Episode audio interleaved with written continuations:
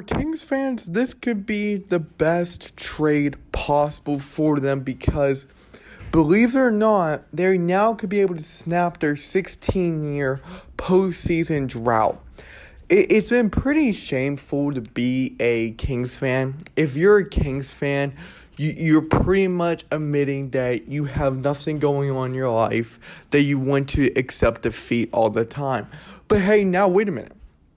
Hold up. If no one's heard the news yet, which you should have, the Kings and the Hawks made a trade.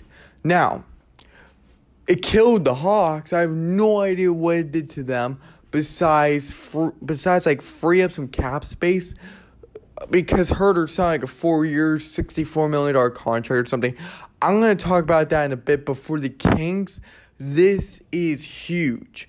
And it's huge for one reason because it was centered around Kevin Huerter, who was a former shooter of the Hawks, which got transferred over, traded over to the Kings. The Kings gave up nothing to receive Huerter. Now, you may be saying, well, he only got Huerter let's break this down real quick and I'm pretty much just gonna jump into this as this is just um before we get to the podcast tomorrow breaking down days one and two of NBA free agency I'm just gonna be breaking down this one trade pretty much just making 20 to 25 minute um episodes or not really episodes but segments of the top trades or top moves happening so with that being said let's jump right into it. And first up, we have the Kings. And I'm going to break down the trade first before I talk about all of the talent the Kings have accumulated without, throughout the years. And even just in the this draft and even this free agency because they've done a lot. They really have. Like, they've been under the radar doing stuff. And I know we've been bashing them for the recent head coaching moves of firing Walton, even though it was several months ago, looking at like, what they're doing, making fun of the all this different stuff, right? But now when you look at this trade, I'm gonna say now, it, it's pretty good trade. It's a great trade for Sacramento, horrible trade for Atlanta, depending how you look at it. Financially, not bad. It's actually a win. Skill wise, it's horrible because you have gotten guys that don't equate up to Kevin Huerter. But let's jump into it now. So the Hawks received Justin Holiday, Maurice Harkless or Mo Harkless, and then a 2024 first round draft pick. The draft pick is pretty solid. It actually is solid. Like, with all things being considered, the draft pick is better than the other two players, Holiday and Harkless, right? Because it's a lottery protected first rounder. And uh, per ESPN, the cool thing about this draft pick is that it could be later turned into a top 12 protected pick in 2025 or a top 10 protected pick in 2026. So, something really, really interesting. And again, like I said, it is better than the um, actual players involved, not even kidding. Because let's let's be quite frank here. Um, Harkless and Holiday. Harkless averages about four points per game. Holiday averages eight. Their combined salary will be roughly 10 to 11 million dollars for the season. Then of course, come 2023, they'll be free agents, I believe unrestricted, but I'm going to fact check that. And again, I'm going to get to that in a second on why it's important stuff, but so when you look at the Kings, the Kings didn't give up too much. Holiday's 33. He was not producing. There's only so much when two guys only combine 12 points. Huerter, who's a fantastic shooter, that's shooting 39% from deep, from behind the arc, that is huge. So his free so his free point shooting is just incredible. And that is something many people are pretty much wowed by him. That's like his main game, at least in my opinion. So when you take it at face value, um, the Hawks are saving on money. They're trying to save on money because when Huerter's four year, so when the Hawks signed her the four year, sixty five million, they thought they were gonna get all this different type production, efficiency, like scoring crazy numbers, maybe like 20 points a game, 17, 20 points a game, uh, getting rebounds, getting assists whenever he can. Right? He's actually contributing. He's actually being worth that money per year and in the sum of four years, right? Because they signed it last was last October. I think it was last October. But when you think but when you think about it, it's like, okay, wait a minute. Now we can take some of the pressure off of Trae Young. We we're, we're building this out with Bogdanovich, with Huerter, with Collins. Young's there. We got Capela's there. Uh, well, it, it really did not shape out to be that way. Right? Even though he's getting progressively better, in 74 games, last season, he only averaged 12 points off of 45% from the field, 39% from beyond deep, f- uh, free rebounds, free assists, and that's pretty much it. Now, that's not bad, but like I said before, he's known for being a free point, uh, free point shooter. He's known for being a shooter, uh, being a scorer, and he does that very well. Now, the overall scheme of things for the Kings is that they like to have a 12 point guy. They like to have a guy where they can put him in a starting lineup because for the majority of his career he has started games. And that would make sense for the Kings. So don't misinterpret, don't misunderstand what I'm trying to say here. The Kings have made a really, really good trade because no one expected their front office to go headstrong into this trade and pull out Kevin Huerter for two bums and a good draft pick. Right? So the Hawks were probably looking at it like, okay, Huerter, he's not working out. He's not pulling out the same productivity we said he was gonna get. We're gonna get out of him. We're gonna we're gonna trade him. We're gonna ship him off to Sacramento, and we're gonna save a lot of money. And so they're probably not even gonna keep both those guys. They may keep one guy, discard the other. I don't know. Or they may keep both and just let them play out to 2023's offseason comes. Who knows? All we know is this. That if you had to put a grade on this trade, because I love grading trades, it's one of my most favorite things to do, especially when I see all these different trades. The Hawks will receive a C. Why? because there was nothing of significance there besides the draft pick and just knowing that you cleared up some things financially. So when understanding that, you give them a C.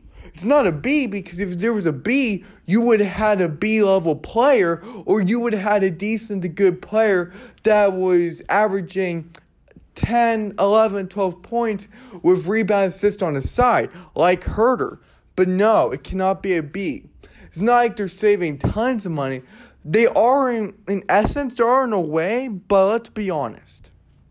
Let's be honest. The players cancel out what they saved the money.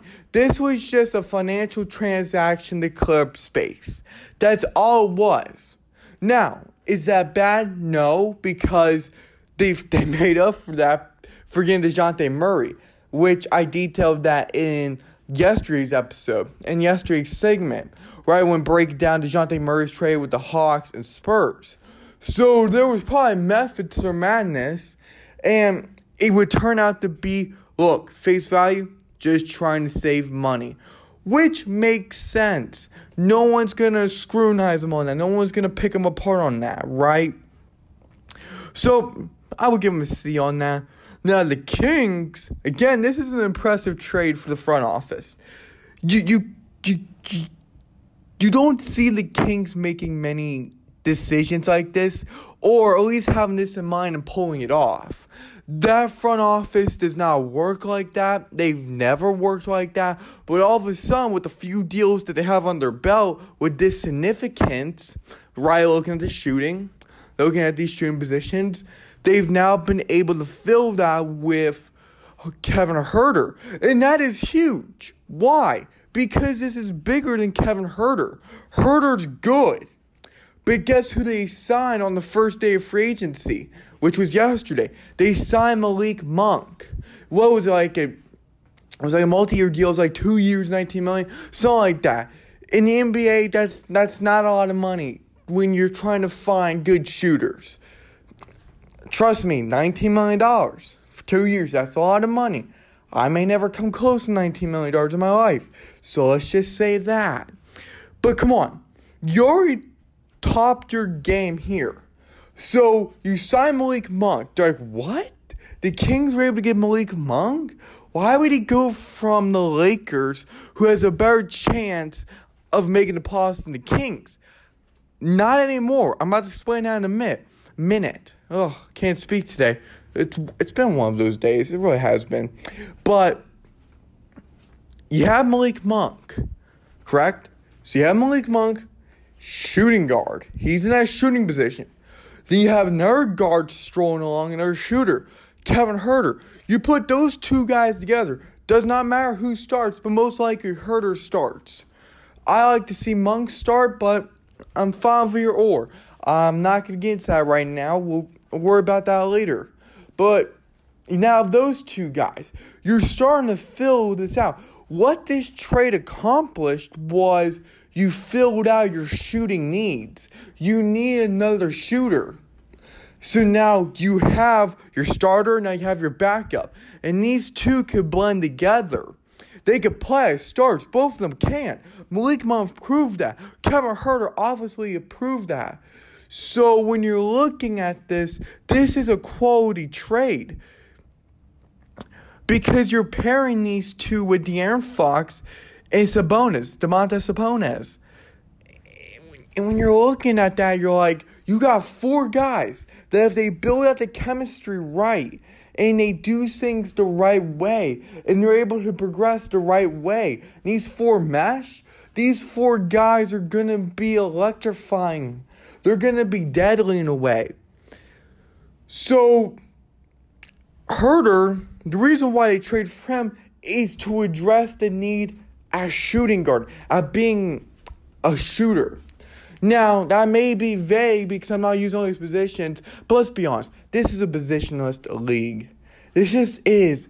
There's no set five positions anymore. A guy could be any position because you see centers now being, I guess, a forward that could take free. He's they could do whoever they want, right? We've been seeing that more and more.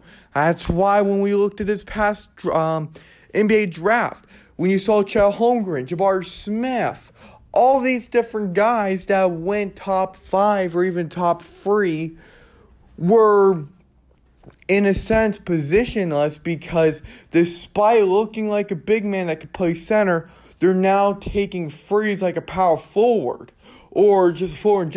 Like, you guys get what I'm saying. I'm going to get back on track, but I wanted to point that out. So, positions are not really important anymore, but shooters are. And the need for shooters have been filled by Huerter.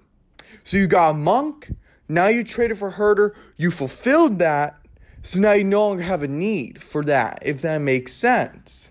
So when you're looking at this, so you have this trade. But now, how do we put that? Because in the beginning, guys, in the beginning, I said um, they can snap, they could potentially snap their 16 year, 16 season playoff drought. Okay, well, how do they do that? Okay, they signed Malik Monk. They traded for Kevin Huerter. They got rid of two guys they were never going to use. They got rid of a draft pick that, you know what, it's the line. Don't worry about it. You're winning now. You're getting out of the rebuild. So that's their mentality. What do you do next? So here, if you check out the current depth chart for the Kings, and this is not going to be the exact depth chart, but this is going to be a rough one. Um, and it was posted by Jason Anderson on Twitter earlier, earlier today when it first came out. So for point guard, you have the starting. So I'm going to start the starters. Then I'm going to do the backups. I think that'll be easier.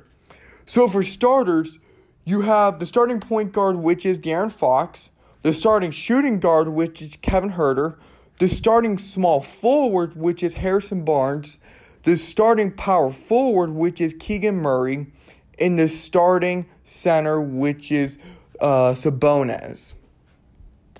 That's a really good starting five, guys. That's a really good starting five. Because let's be honest, Keegan Murray, there's a reason why he went top five. There's a reason why he was categorized and uh, categorized as a top five player. Because I've I've expressed how good he is during draft week, leading up to it on Twitter, and I believe on this site, maybe. But I've I've expressed on podcast episodes, on Twitter, social media, all that stuff. So Keegan Murray's solid. De'Aaron Fox is solid. De'Aaron Fox is the guy you're building around. Right? That's been set. He's the guy that's doing it all. He is like a fox. That is without fail. Like his last name is pretty much what type of animal he is. So then you go down to Kevin Huerter. This is a guy that can shoot, that can score, that can do things that a team wants, and you have him locked in for the next few seasons, which is good because now you don't have to say, well, we're in a win now position because we traded for a guy that's on an expiring contract. He's not. He's got three more seasons. He's got a few more seasons. And that is extremely important to understand. So then you go down to Harrison Barnes. You're like, okay, now we're working with small forward. Harrison Barnes. You saw him have that, what was that, game winner last season against the Suns in the first few games, if I'm remembering that correctly. But Harrison Barnes is a great big man. He just is. He works. He's been working. He has great chemistry. And he's now showing his potential. The 30 year old, even though he's 30, he's been showing his potential, what he could be for the Kings. Because you say, well, he's been in the league since 2012. He's been showing, he's been improving it each year. Harrison Barnes is amazing. He's he's he was on the Warriors. He's won a championship. I'm not saying that he needs to prove it, that he's just some amateur. No, he's won a championship. He's been on championship level teams like the Golden State Warriors. All I'm saying is this that when he started with the Kings in 2018, it was 18. I'm sorry, it was 14. Then 2019 was still 14. Then 2020, 16. Then 2021 was 16 points a game going up. And I, I guess I should have counted that, but it was 16.4. He kept going up. If we're going to do like the 0.4, 0.1, like all that stuff, and we're going to really do that. But no, what I'm trying to say is that he's proving that he does belong on the Kings, that he could be taken seriously as a starting center with all this different talent, with all these different kinds of talent around him, with all these different young guys around him, he can still produce at a high level, that he's still able to get rebounds, physicality's good because he's averaging four six four to six rebounds per game, but he's still showing physicality. He's using his length. He's using everything he has. Because even though he's 30, that's still prime. Just because you're 30, that means nothing. It means nothing. So Harrison Barnes is good. I've been on the Harrison Barnes train for forever. So then you get down to Sabonis. Sabonis, he's good. Why do you think the Kings traded for him last season? There's a reason why. There's also a reason why they trade Tyrese Halliburton. There's a reason why they go all in for these types of guys. So when you're looking at this, you're looking at starting five, that's a solid starting five. Then when you get into uh, the second group that comes in not stars but second string guys. If you want to get the backups, you have Davion Mitchell, point guard. He's coming into his second year. You have Malik Monk, shooting guard. He's the backup, but can play starting role because he has before when injuries plagued the Lakers.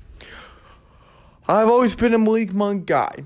He was one of the youngest guys on that roster, and he still pretty much still is, right? Uh, if you're talking about the Lakers and stuff, but um, Malik Monk's good. Don't don't count him out. He was good at the Lakers. He's gonna be good with the Kings. There's gonna be no pressure on these guys. There's not because they've been failing for the past 16 years. So what's the 17th year? What's an 18th year? Right? And there's no pressure. This is not bust, make it, make or bust. This is not a do or die situation. So, anyways, and then you have uh, guys like Richaun Holmes, which is good backup center. Trey Lyles, good power forward. I guess Trey Lyles is good. And Terence Davis. So you got a core group here. You got a core group. So, like I said before, Kevin Huerter, Malik Monk, just going off this free agency, are huge additions for the Kings. The Kings are looking better, and they could be a winning team next season. And we're just going to start free agency. I don't know who else they have in mind. I don't know who else they want to target. They could obviously strengthen positions for sure, but they fulfilled the need of having more shooters. They got that Monk. They got a Huerter. I'd be surprised if they get another shooter. Maybe they'll just pick up someone to have um, to a second to third string rotation if they want it, right? If we're really gonna do that. Um, but guys, this is a really good trade. The Hawks did not win this trade. Financially, yes, but we're not talking about that now. This is a Kings team that can win it and that could be a winning team. They can finally be a winning team of like 42 and 40. They could probably make the play if things work out the way things are, like the way these guys act on paper and everything just meshes uh, then I see no doubt why, well, really, why they couldn't make the plan. I think they could make the plan. I'm going to make the prediction now. If they stop here, they still make the plan. I believe that 100%. I believe that's going to happen. I have no doubt that that's not, I, I think it's going to happen. Just plain simple, it's going to happen. I truly, truly, truly, truly, truly do believe that. Why? Because the Kings are finally having a good front office, making good decisions, executing them, and able to land good talent. There's a reason why guys are coming here. There's a reason why guys are excited to stay and to grow. There's a reason why De'Aaron Fox didn't force his way out. You know teams will be pounding on the door for him. This is a time where everyone, from Barnes to Fox to Murray to uh, Huerter, whoever it may be, this is a very, very exciting time for Kings fans, for you guys that rep Sacramento, because now maybe you can have a winning season of 42 and 40 Maybe you guys get 43 wins, 44 wins, 46 wins, 40, whatever the number is. Maybe you guys can finally have that chance. And the Kings are building a roster now and building a core group through draft, through free agency, through any means necessary. They're going to try to complete it and they're going to try to have a winning season. They're going to try to make the plan try to snap the drought of not making the postseason. They're gonna try to do it, and I believe they can. So, am I a full King supporter? Eh, I'm not like gonna be a bandwagon fan. I'm not a fan of them, but I support them in saying, look, they're gonna make the playoffs, or they're gonna make the play-in tournament. Rather, I believe before we talk about playoffs or playing tournaments, they need to win 42 games first. They need to have an above 500 record. Not above 300, not above 400, has to be above 500. I believe that. Because you can't end the season at 41 and 41. It's not acceptable. It's pretty much saying, oh, guys, we're just average. It won't get you anywhere, depending on how our teams play and perform throughout the season. But I am excited because I really, really do believe that this um, Kings team can perform well. If they mesh together, chemistry's good, guys are not getting injured, staying on the court, producing the way they should. I I don't see them I don't see them missing the goal going 42 and 40. I believe we're going to see good seasons from Keegan Murray, from Malik Monk, Fox, Barnes, all this, all these different guys. I truly do believe that. And with that being said, that's all I got. that is legit all I have for today's mini segment. I don't have anything else to add. I've pretty much said it all. Oh, I forgot to give the grade for this trade.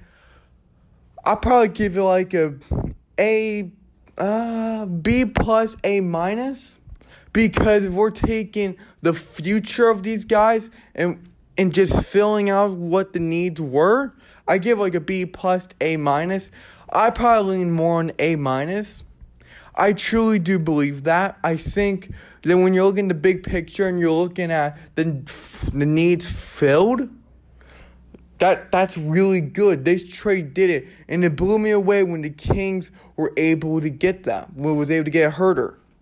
So with that being said, guys, I'm gonna sign off. I'm probably gonna release. Uh, oh my, I'm sorry. My apologies. I'm probably gonna release another segment, podcast segment.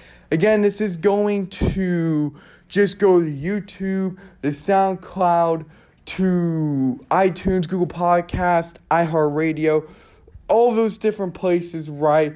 That our podcast gets up to up um uploaded to because even for these mini segments that are like 25 to 30 minutes long, however long they are, even like 15, 20 minutes, it does not matter. I'm still uploading them. So this way, guys, you always have them. I will be doing the podcast most definitely tomorrow. I'll catch you guys for Saturday and for Sunday or whatever the schedule's gonna be. Probably probably like Friday, Saturday. Because of free agency, I'm probably gonna carry it out for the whole weekend. Uh, for Fourth of July, guys, I am gonna release another podcast there. I may do a mini segment, or I may release an hour to an hour and a half podcast recapping all free agency. It just depends what my plans are, what the NBA has going on in store, and different things like that. Because tomorrow's episode, to give you guys a sneak peek, and I hope you do turn uh, tune into that because it's very important. We're gonna be talking about Kevin Durant, the Phoenix Suns. Uh, figuring that does not happen uh, today, Friday, right? I'll try to get that through. That's gonna be our main points. We're gonna go over for days one and two on tomorrow's podcast episode. Running through that, I'll break down some of the guys. Right, I'll break them down. I'll say if it's good or bad uh, decision. I'll weigh in my opinions, but I'm gonna go super fast through there, so I'm able to get to the meat of the podcast which will revolve around DeAndre Ayton, a third team that needs to happen, Nets, Suns, Devin Booker, all of it, everything. Whew. It's gonna be it's gonna be a heavy episode. But yeah, guys, I will catch you tomorrow. I'll probably release another segment. It'll probably be on Malcolm Brogdon as I am super pumped about that one, especially for the Celtics. Until then, guys, I'll see you tomorrow.